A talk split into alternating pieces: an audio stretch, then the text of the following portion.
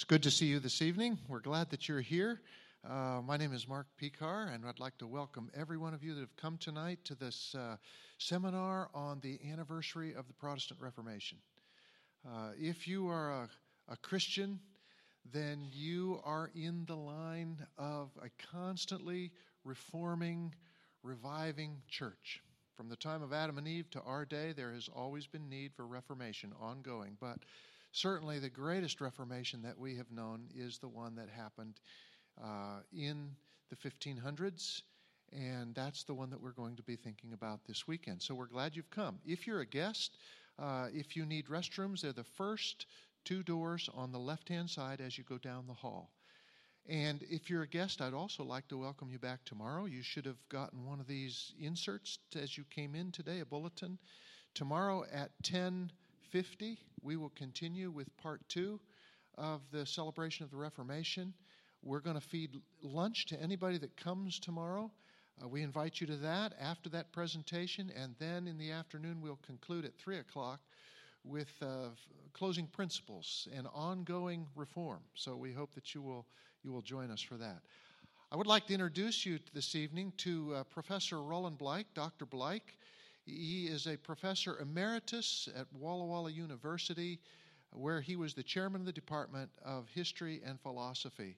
My wife took classes from Dr. Blaich when she was there, and uh, she took class in the Reformation. He specialized in church history. He also specialized and has a concentration in church state relations in Nazi Germany in the 30s and the complicity of the church leading up to the Nazi takeover in Europe. And some we were just sitting here on the on the pew talking about the fact that we would like to have a seminar on that in the time to come. And uh, and uh, Roland and his wife Edith uh, emigrated from Germany. He grew up under the thumb of the, the Nazis and has quite a story to tell. So we will have him back to tell that story sometime too. But tonight, it is the Reformation. So uh, tomorrow, when you come, we're going to do some singing. We're going to sing some uh, some good Reformation theology songs.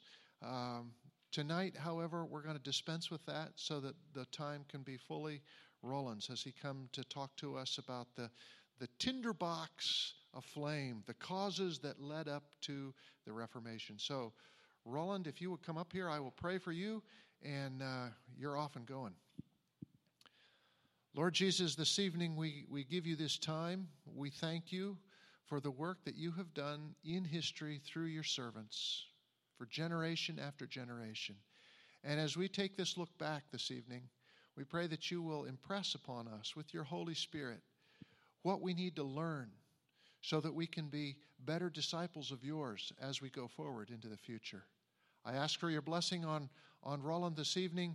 Give him your spirit, and uh, as you did Luther, give him confidence and power as he speaks to us. I ask in Jesus' name. Amen. Professor Blake, we are, we are glad to have you here. Thank you.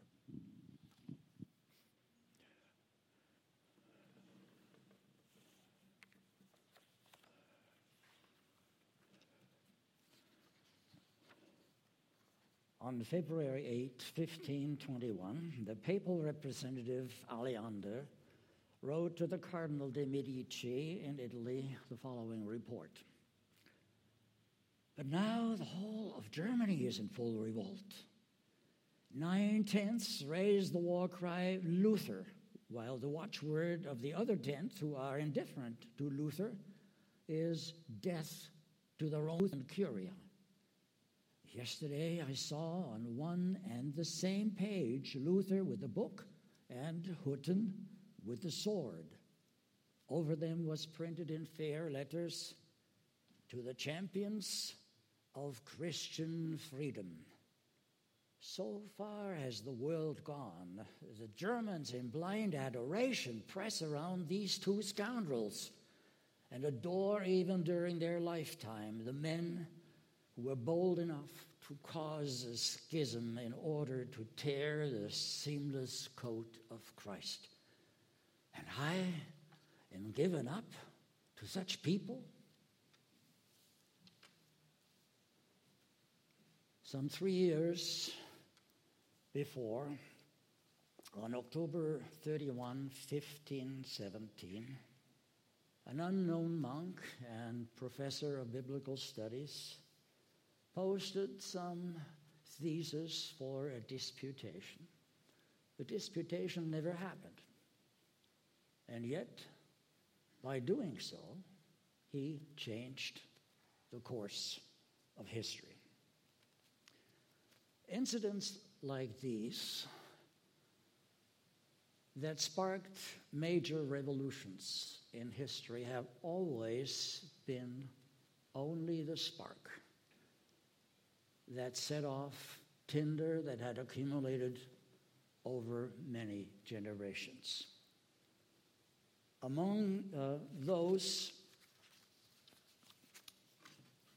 I don't think my monitor here is on.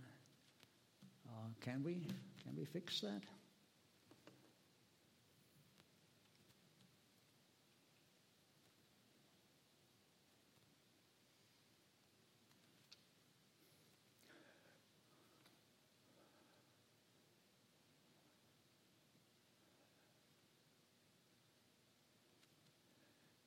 Thank you.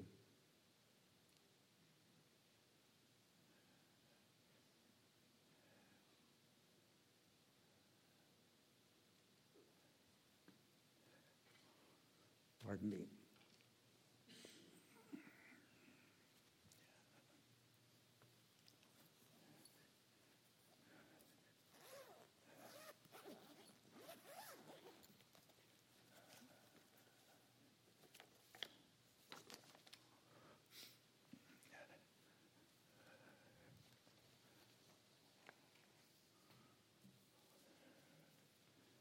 Among those uh, um, underlying clauses that I would like to review with you tonight are papal corruption in the Middle Ages, church state controversy during the Middle Ages, popular heretical movements, papal schism and the Renaissance papacy, uh, mysticism and popular piety, uh, Renaissance humanism and Christian humanism.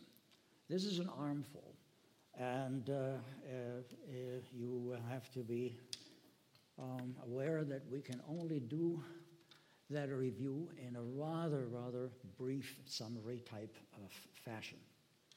But I'd like to uh, give you a broad overview. There are many other factors that played into it.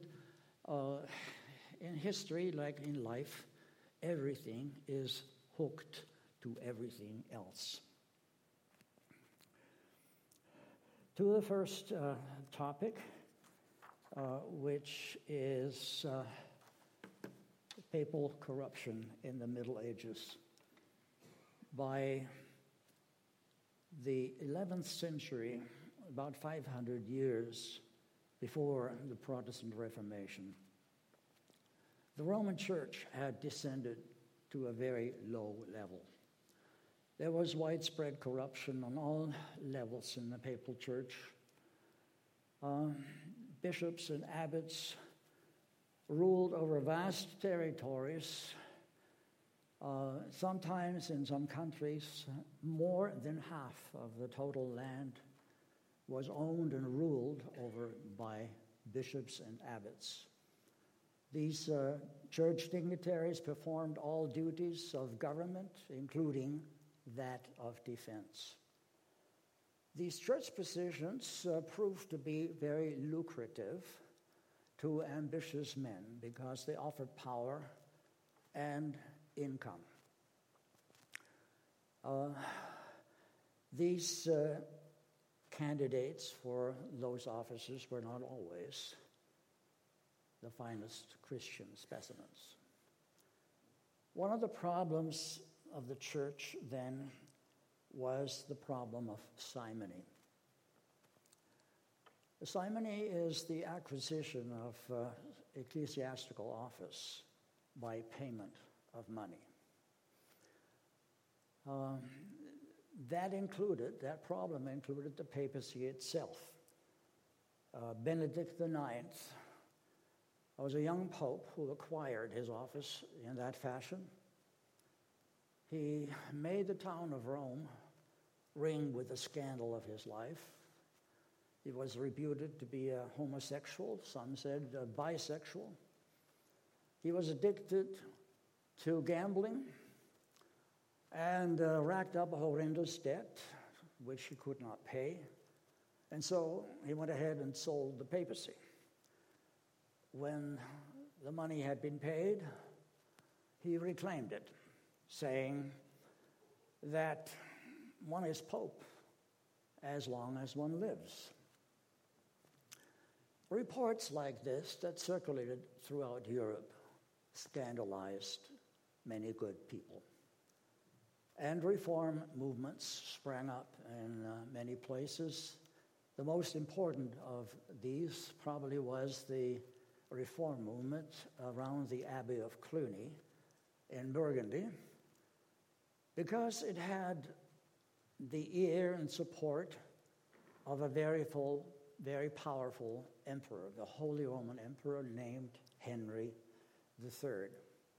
He marched his troops to Rome, took the city, uh, deposed the Pope, imprisoned him, and replaced him with the first of a series of reform popes. One of those popes was Gregory the Seventh, a former German monk by the name of Hildebrand, who belonged to the uh, radical fringe of the reform movement. The radical fringe believed that the problems of the church were largely due to what they called lay investiture. Uh, when he became pope, Gregory issued a decree against lay investiture. Now, that may sound, uh, sound to us today as a reasonable thing to do uh, because we believe in the separation of church and state. But then it was a revolutionary idea. Because ever since the time of the Emperor Constantine the Great, the Roman Emperor, uh, it was held that a king and an emperor was the anointed of the Lord.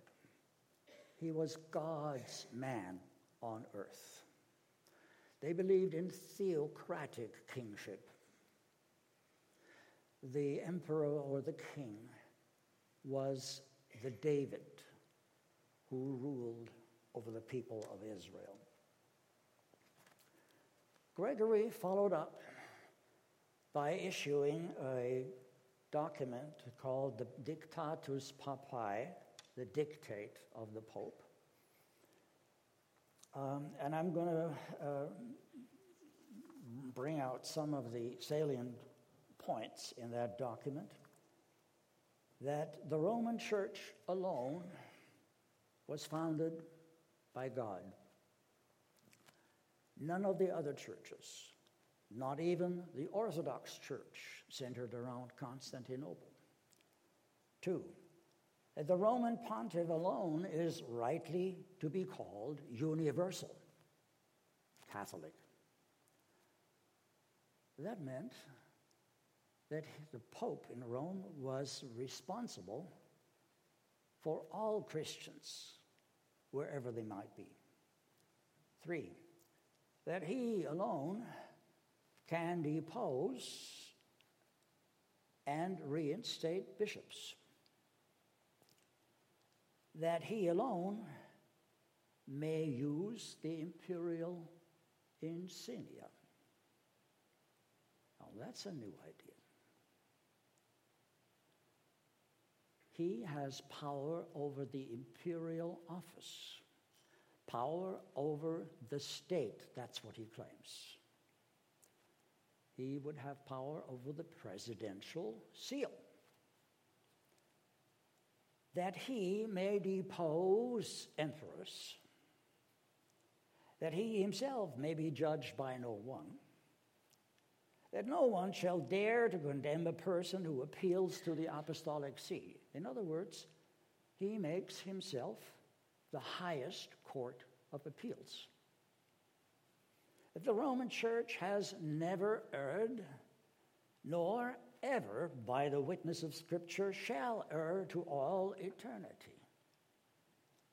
He does not mention which Scripture supports that claim that the Pope may absolve subjects of unjust men from their fealty. Who determines who are unjust men? And in, in, claiming this, he strikes at the very foundation of medieval society, which is based on the fealty oath, the oath of loyalty that a vassal swears to his Lord. Well, this new theory, these claims, would soon be tested. When the archbishopric of Milan in northern Italy became vacant, the new young emperor in Germany, Henry IV, appointed uh, his uh, choice um, to fill that post. The Pope immediately challenged him, um, demanding that the emperor retract this step. But the emperor could not do so, because if he gave up control over northern Italy, he gave up control over Rome as well. So much then for the Holy Roman Empire. The Pope responded by excommunicating Henry. Now he was no longer a Christian. How could he rule over a Christian people? And the Pope made uh, common cause with the emperor's enemies in Germany. They agreed on one point. They did not want a powerful emperor that would tell them what to do, what not to do. And so the emperor was left with little choice but to travel to Italy in the company of a few loyal supporters. Uh, they met the Pope out, uh, outside uh, the city of Canossa, where he was holed up in a papal castle. He was on the way to Germany to uh, make sure that Henry would be, would be deposed. And there, Henry stood for three days barefoot in the snow, dra- uh, dressed in a sackcloth, ashes on his head, and begged for forgiveness the ultimate humiliation of the state, of the authority of the state before the church. This event at Canossa would be remembered in Germany by German patriots for centuries to come. It was well remembered at the time of the Reformation, and it was well remembered in our time as well. The event at Canossa was followed by a series of civil wars, but more importantly, perhaps, by a propaganda war that lasted for generations. Scholars in the employment of the papacy made the case for papal superiority, and scholars for the emperor made the case for the superiority, the authority of, of the Pope. In the process, the authority of both was significantly damaged.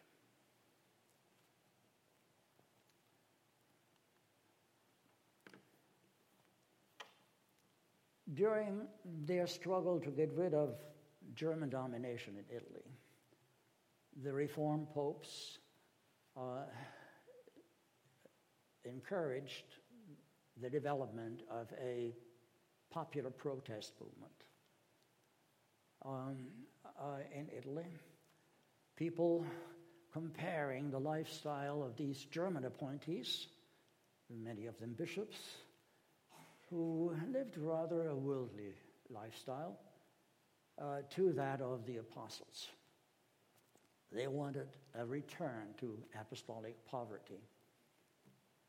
When the papacy succeeded in replacing these German bosses with Italians with papal appointees, their lifestyle differed little from the German foreigners. And so the protest movement, which was known as the humiliati, the humble ones, became a boomerang and became counterproductive to papal interests because they now critiqued papal appointees and the papacy itself. As a result, they were persecuted as heretics. One of the great saints of the Catholic Church, Saint Francis of Assisi, uh, was suspected of being a member of these humiliatis. And he and his companions, his first companions, were investigated. Uh, had it not been for the uh, support of one of the cardinals who was secretly an admirer of Francis, he probably, along with his companions, would have been burned at the stake. The Franciscan order uh, soon developed a reputation for piety, for being upright Christians. And so they attracted donations, uh, people who wanted to store up treasures in heaven would leave their estates to the Franciscan order. Um, some hundred years after the order was founded, the leaders, or at least some of the leaders of the Franciscan order, decided it was time for a reformation. They wanted to return the order to the apostolic model of their founder. And in doing so, they proposed that the wealth of that order should be distributed among the poor population. Other Franciscans who rather enjoyed the wealth and the comfort that it brought argued that property, uh, money given to God, could not be distributed, given away to the poor. And they were supported by the papacy. That split the order into conventual Franciscans and the spiritual Franciscans. The Franciscans, Francis, spiritual Franciscans, in, uh, continue to preach that Christ and the apostles and Francis had owned no property. That was declared heretical.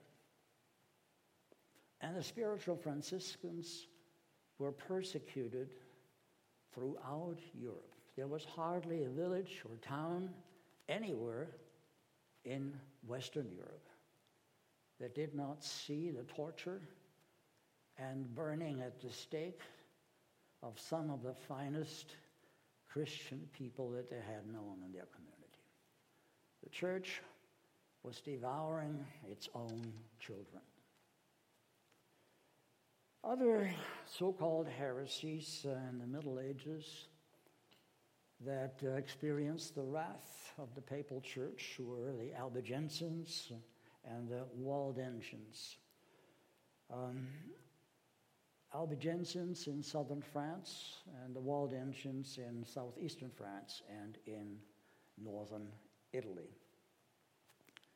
Uh, Peter Valdo or Valdez uh, had been a wealthy, uh, wealthy merchant who was inspired by the story of the rich young ruler and gave away his wealth to the poor and started preaching as a lay preacher. When he critiqued, criticized he and his followers, the uh, higher clergy for their worldly lifestyle, living in luxury, exploiting the poor people, uh, the church took a dim view of that movement and declared it a heresy. So the Albigensians and the Waldensians were soon persecuted and uh, were the, the object of, of in, uh, inquisition and of crusades that were waged against them. Uh, southern France, a flowering civilization, perhaps the most advanced civilization in all of Europe, was destroyed. Uh, the Waldensians were driven into the Alps where they were hiding, uh, where they survived eventually until the time of the Protestant Reformation when they joined with the Reformed Church in Geneva. The Waldensians, by the way, still exist as a separate denomination in Europe today. Uh, the Inquisition, I mentioned uh, the Inquisition was an instrument established by the papal church uh, to ferret out the suspected heretics. And uh, these uh, agents, these inquisitors, many of them only half educated individuals, some of them rather power hungry, uh, were using torture to ferret out uh, people who had been accused of, uh, of heresy. Many of those who were convicted and burned uh, were no heretics whatsoever.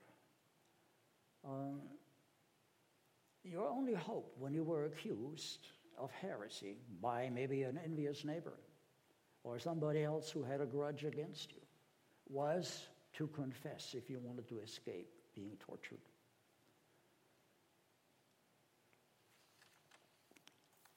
This is how the church dealt with people who demanded reform, going back to the original uh, blueprint of Christianity.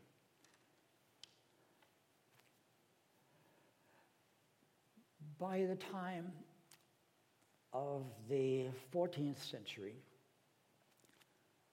the papacy, which had gotten rid of German domination, in part with the help of French kings, had fallen under the control of those French kings. Uh, the cardinals were intimidated. And we cannot go into any detail because of lack of time. They elected the first of a series of French popes who, when he was on his way to Rome, decided to spend the time during the winter at a papal palace in southern France at Avignon. Uh, this is the period that follows. The next popes were French, known as the French papacy. Uh, it was controversial in many places in Europe because Europeans saw it as an instrument of the French interests, particularly those in Britain and in Germany who were not the best of friends with the French. So the papacy became somewhat divisive. The reputation of the French papacy was pretty bad. During that time already, people talked about the Babylonian captivity of the church in Avignon. One of the most famous individuals in Europe at the time, the great Italian poet Petrarch of Florence, had grown up at the court in Avignon, where his father was a, a papal lawyer. He had first hand experience of what it was like. He called it the horrible prison. There were many dungeons. Um, he called it the hell on earth. He called it the whore of Babylon. Uh, not exactly suitable to enhance the reputation that was already bad for the papacy. The last of these French popes decided it was time to return to Rome. When he got there, he found the political climate not acceptable. The Roman aristocracy had too much power and influence over the papacy and its policies. And so he decided to return to Avignon, along with a number of cardinals. Some others stayed behind. The Romans proceeded to elect another pope. Now you had two popes, one in Avignon, one in Rome. And each one excommunicated the other and placed the area of Europe supporting the other pope under interdict, meaning that all sacraments administered would not be effective. That left the common people uh, in a quandary. What if their leaders had elected to support the wrong pope? Their salvation was in jeopardy. It was bad, particularly at the universities. Universities then were truly European institutions. Uh, Latin was the course of instruction no matter where you went. You could study a semester at Oxford, the next semester in Paris, the next semester in Prague, the next semester in Bologna. It was an international student body at every university. And the same thing was true of the faculty. Now, students refused to sit in classes taught by a professor who supported the wrong pope. Or they refused to sit in the same pew along with other students who supported the wrong pope. So that threw a wrench into the academic process. And uh, the professors soon came up with an answer to the problem. To the problem. It was called conciliarism. The idea that the council of the church was the highest authority. They called a council to meet in Pisa in Italy that deposed the two popes in Avignon and Rome, elected another one to make sure that this pope would prevail. They elected a condottieri. A condottieri was a war contractor, a soldier, a professional soldier, as pope, because they felt he needed to be able to defeat the others. Well, that did not work out. Now you had three popes, a three way papal schism, each one excommunicating the other and placing the areas of the others in jeopardy, under interdict. The conciliarists approached the Holy Roman Emperor Sigismund, who called a council to meet on his turf in Germany, the Council of Constance, which convened in, 15, in 1415. The Council of Constance uh, had three items on their agenda to take care of. First one was to heal the papal schism. The second one was to what they called extirpate heresy. The third one was to heal the church in head and members. It was widely realized the church needed reform. they quickly dispatched with the first item that he posed all three popes, and the emperor made it stick.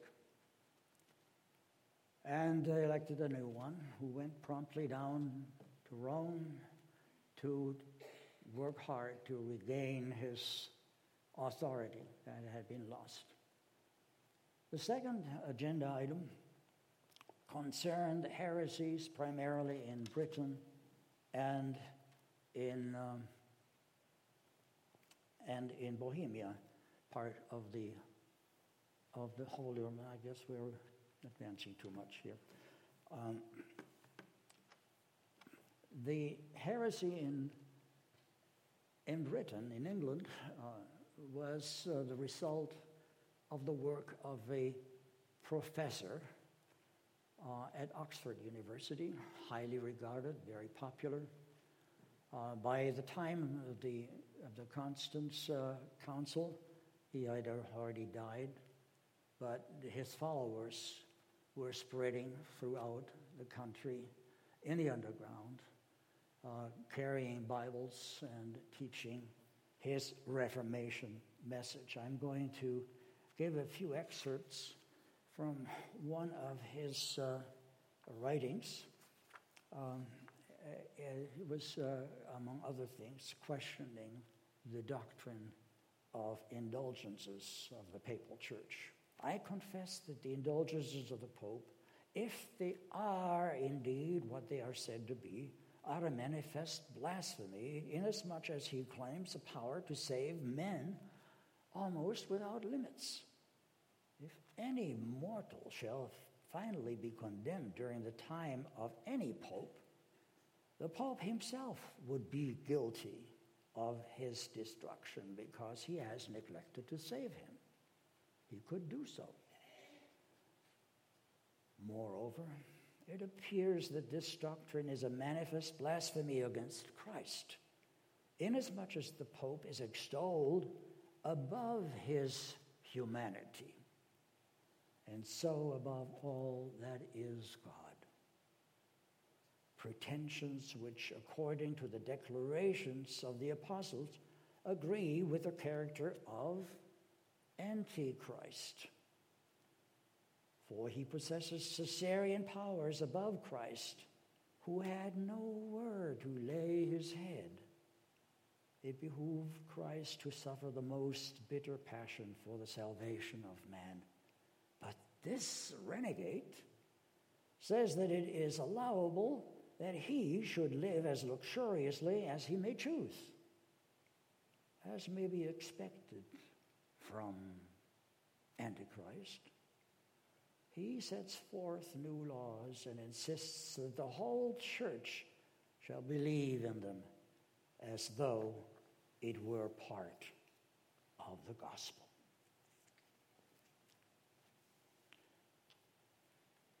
The other heresy was that of John Hus in Bohemia, centered around the city of Prague. He was an academic as well, rector of the university for a while.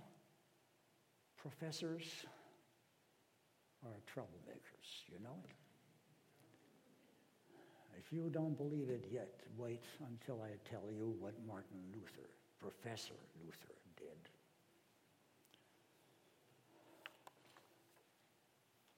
The Hussites, Hus and his uh, supporters, uh, followed pretty much the same line as Wycliffe. Uh, Hus had come to the same conclusions. He had seen the papal schism. He had seen how popes had gone to war against other popes, had declared crusades, preaching crusades throughout Europe, asking for money to finance their wars against against city states that supported the wrong pope. Um, and so, like Wycliffe, he called, he, he called for reform reform of the higher clergy, reform of their lifestyles.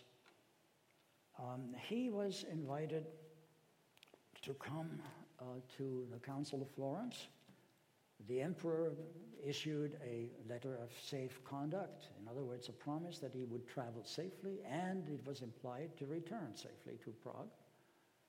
When he arrived, he was promptly arrested. He was accused of heresy, asked to recant.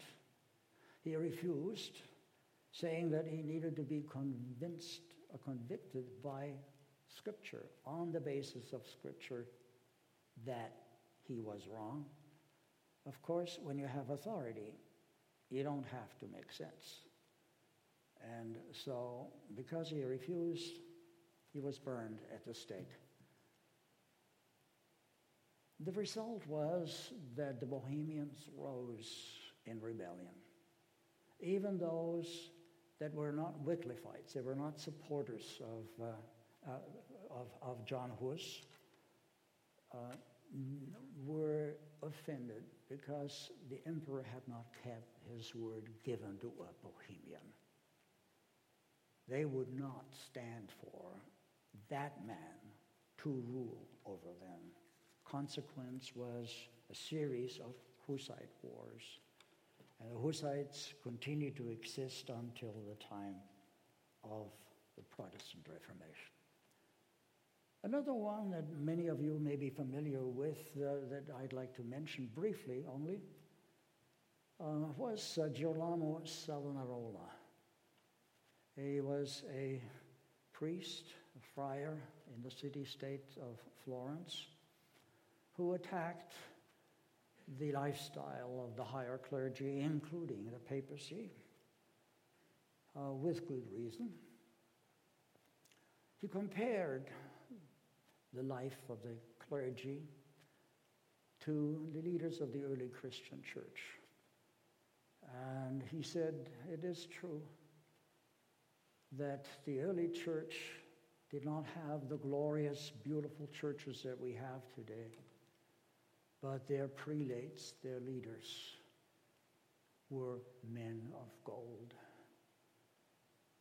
The leaders we have today uh, are made of wood, dry as tinder, ready to be burned in the fires of hell.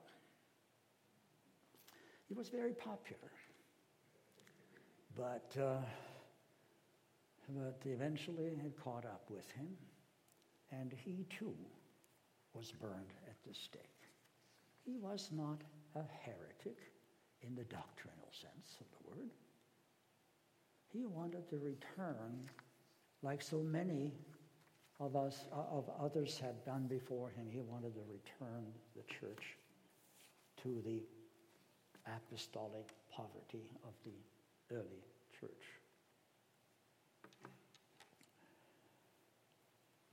The Roman church, the papal church, was not suitable to fulfill the spiritual needs of the people.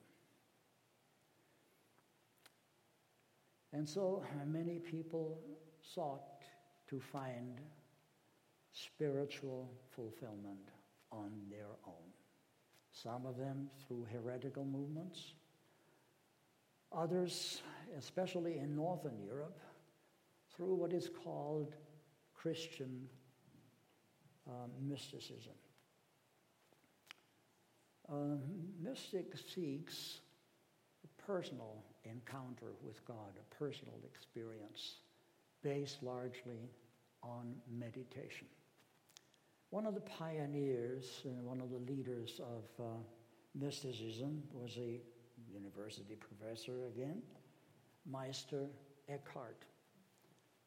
Uh, St. Francis had taught that to put one's trust in material goods, in mammon, was ultimately going to be a failure. Mammon would betray you. Meister Eckhart went a step further and said to put your trust in intellectual goods, in knowledge, in having the truth, in believing the correct doctrines, will ultimately fail you too. What will save you is an encounter, an experience with God, with Lord Jesus Christ. Through meditation, particularly through meditation on the life of Christ, especially on the passion of Christ, as found in the Gospels. The mystics formed loose communities of, uh, uh, of uh, uh, settlements that were known as the Friends of God. They were designed to assist each other in the Christian life, how to become a better Christian. There were some that were semi monastic, uh, the so called brethren of the common life. Um, and one of their number was Thomas à Kempis, who became famous through his publication of a book called The Imitatio Christi, or The Imitation of Christ. It was a manual for meditation. And you can guess from the title of the, of the book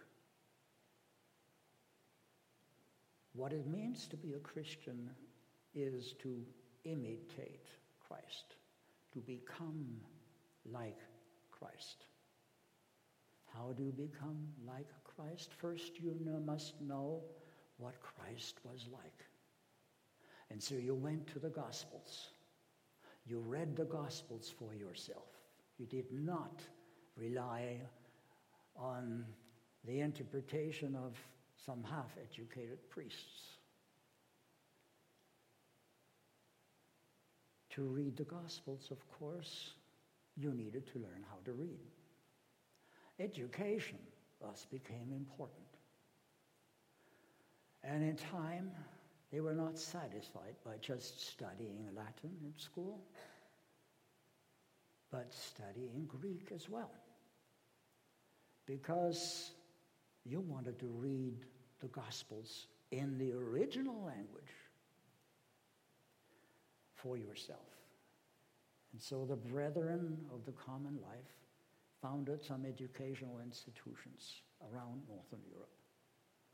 And these uh, institutions trained, or better yet, educated some of Europe's Reformation leaders, including Martin Luther.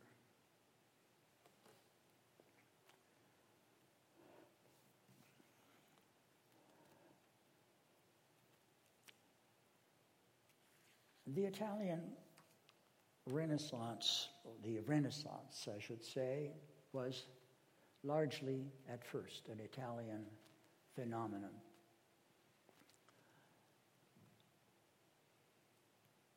That uh, started by rediscovering the civilization of antiquity after the Dark Ages had passed. The driving force behind uh, the Renaissance was the humanist movement.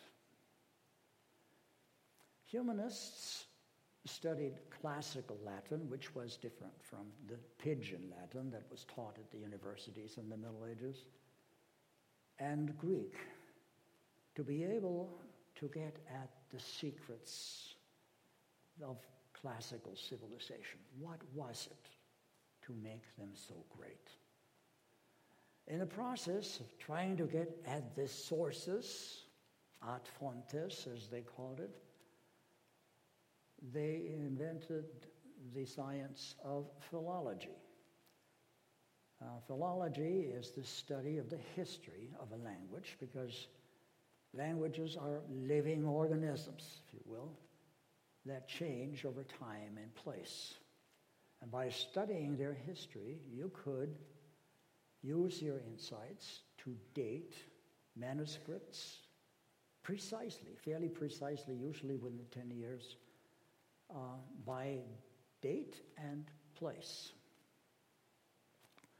One of the humanists, uh, interestingly enough, uh, discovered uh, that the um, Donation of Constantine, a document that uh, claimed to be the underpinnings of the papal states, uh, papal secular power in Italy, um, was a forgery. It, uh, it uh, uh, claimed that it was written in the time of Constantine the Great, the emperor, who had made over Italy to the papacy as the patrimony of St. Peter. Lorenzo Valla, the humanist, uh, established that this document, a forgery, actually originated several, century, several centuries after what it claimed. The philosophy of the humanists is perhaps best illustrated by Giovanni Pico della Mirandola, uh, who, who taught that when God had created man in his image, he endowed him with an animal like body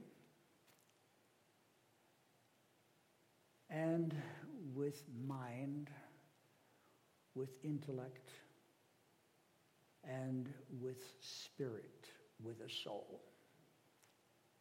Above all, God endowed him with the freedom of will, power to choose. He could choose what he would be. He could descend to the lower levels and nurture the animal nature in him and become more like the brutes. And uh, I think there are many people throughout history that uh, would fit that picture. Or they could choose to emphasize and to nourish the seeds within him that were more spiritual and more intellectual. The implication was that you should rise above the level of the beasts. Be careful who you associate. Be careful what you read. Be careful with your entertainment. Be careful with the TV programs you watch. Whichever seed a man nurtures, that will grow in him. God had created man in his image, but God was spirit. And so the image of God meant divine qualities within man. The Creator gave man creative talents as well. And now it was your job to find out which creative talents you were given. Test yourself in all disciplines. Try to be the best you can be. This was the ideal of the Renaissance man. Uh, skilled, excellent in all things. And because of that philosophy, Italy produced some of the finest artists that the world has ever seen.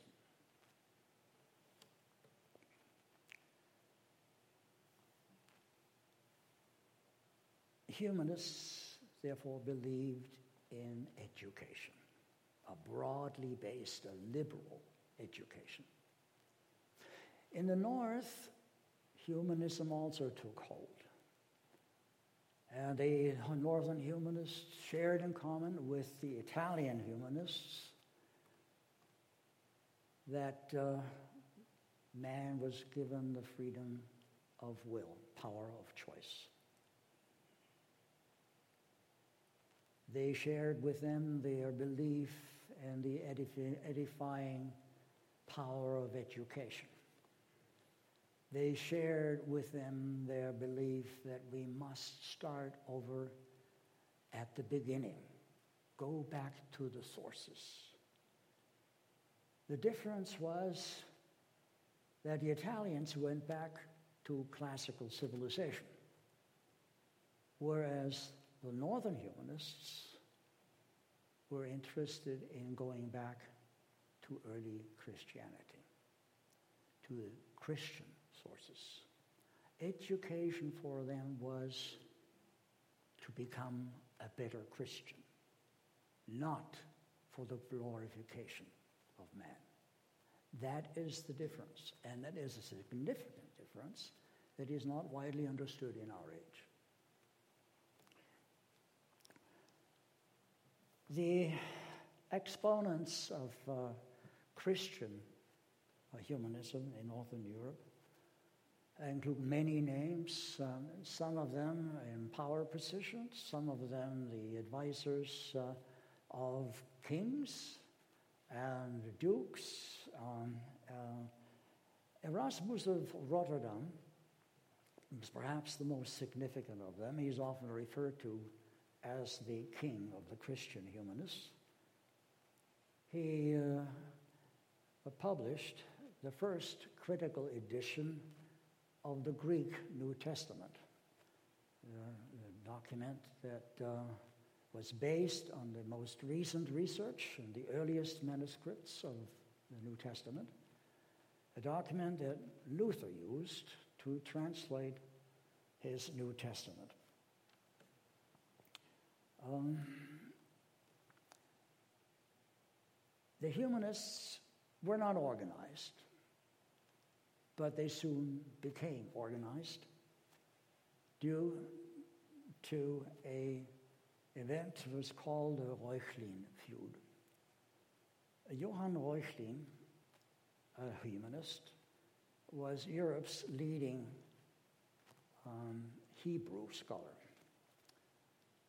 He became a controversial figure when he was approached by the Dominicans in Cologne, the city of Cologne, uh, with the request for an, a professional opinion.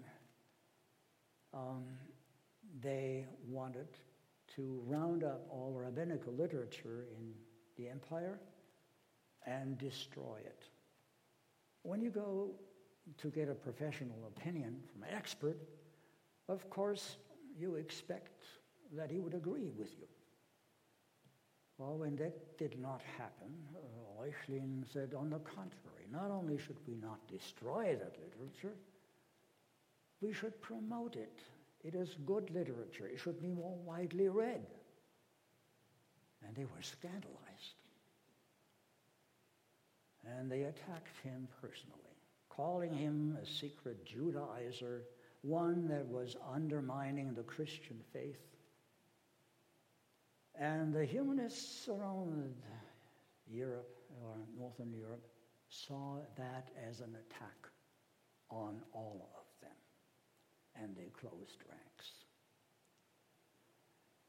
Uh, one of their number was uh, Ulrich von Hutten.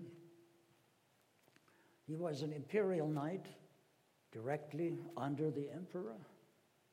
Uh, he was recently crowned as poet laureate of the empire. And he wielded his pen in the defense of Reuchlin by attacking the Dominicans. In a publication that was called Epistolorum Obscurorum, Epistles of Obscure Men. He used satire to poke fun at the hair splitting arguments of these scholastic people of the old school that was passé. And they became the laughing stock of Europe. I would like to go back. Oh, Philip Melanchthon, of course, uh, was another prominent uh, Christian humanist, uh, an associate of Martin Luther in the Reformation, and we'll hear more about him later on. But back to Erasmus. Erasmus published widely, uh, and uh, among other things, he took a dim view of the church as it existed. Um, among other things, he attacked the indulgences. Um, here are some of his words on the need for church reform.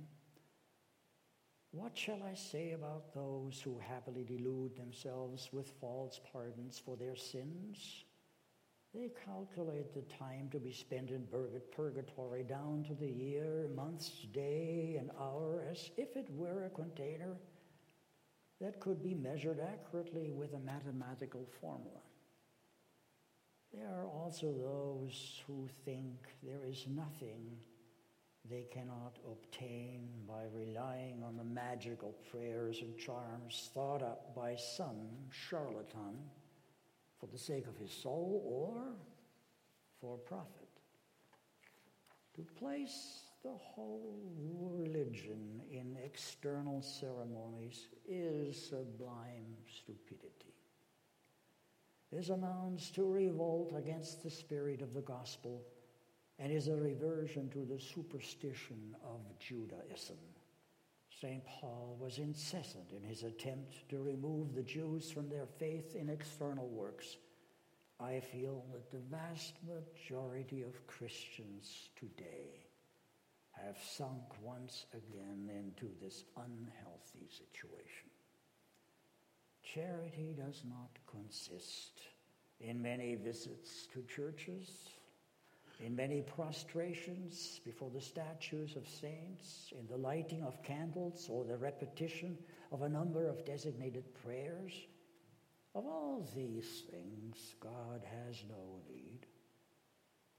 Paul declares charity to be the edification of one's neighbor, the attempt to integrate all men into one body so that all men may become one in Christ.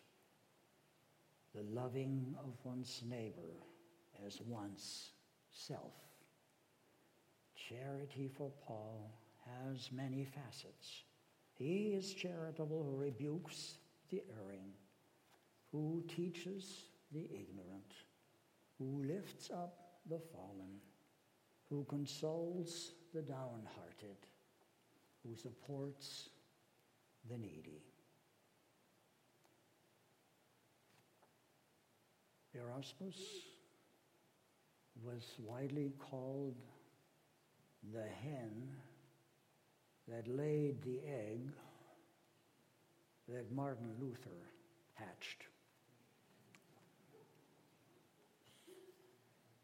Make Christ the only goal in your life dedicate to Him all your enthusiasm, all your effort, your leisure, as well as your business. And don't look upon Christ as a mere word, an empty expression, but rather as charity, simplicity, patience, and purity. In short, in terms of everything He has taught us, Consider as the devil, on the other hand, anything that deters us from Christ and his teaching. Direct your gaze toward Christ alone.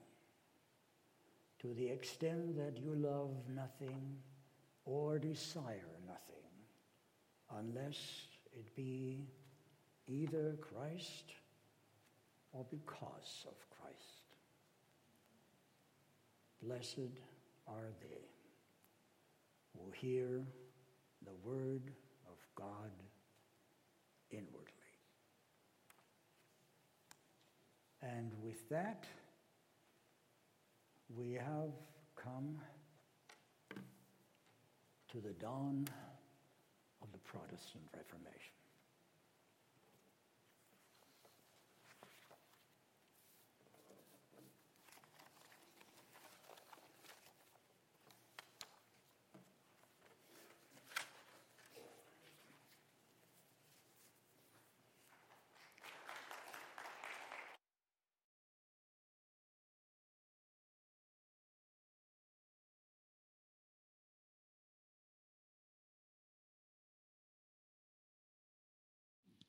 Roland, thank you very much for what you have shared with us this evening.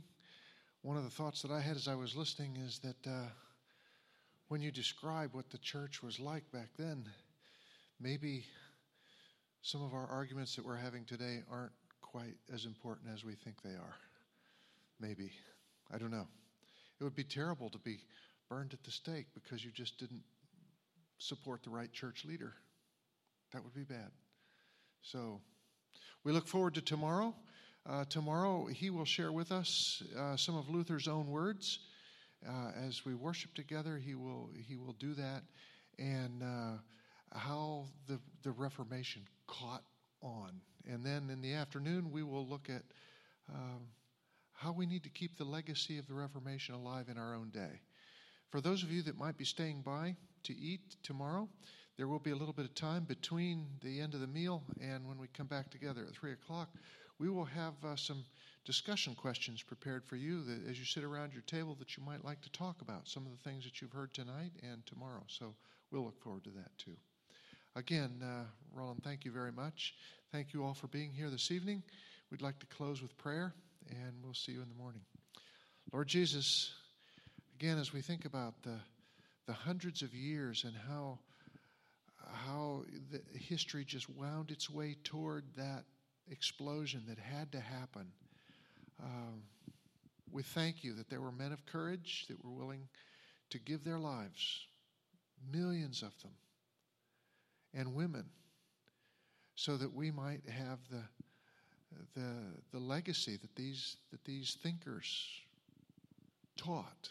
The fact that we can have choice, free choice, whether we're going to serve you or not to us it just seems so natural, but it's hard hard to believe that there was a time when people didn't even understand that.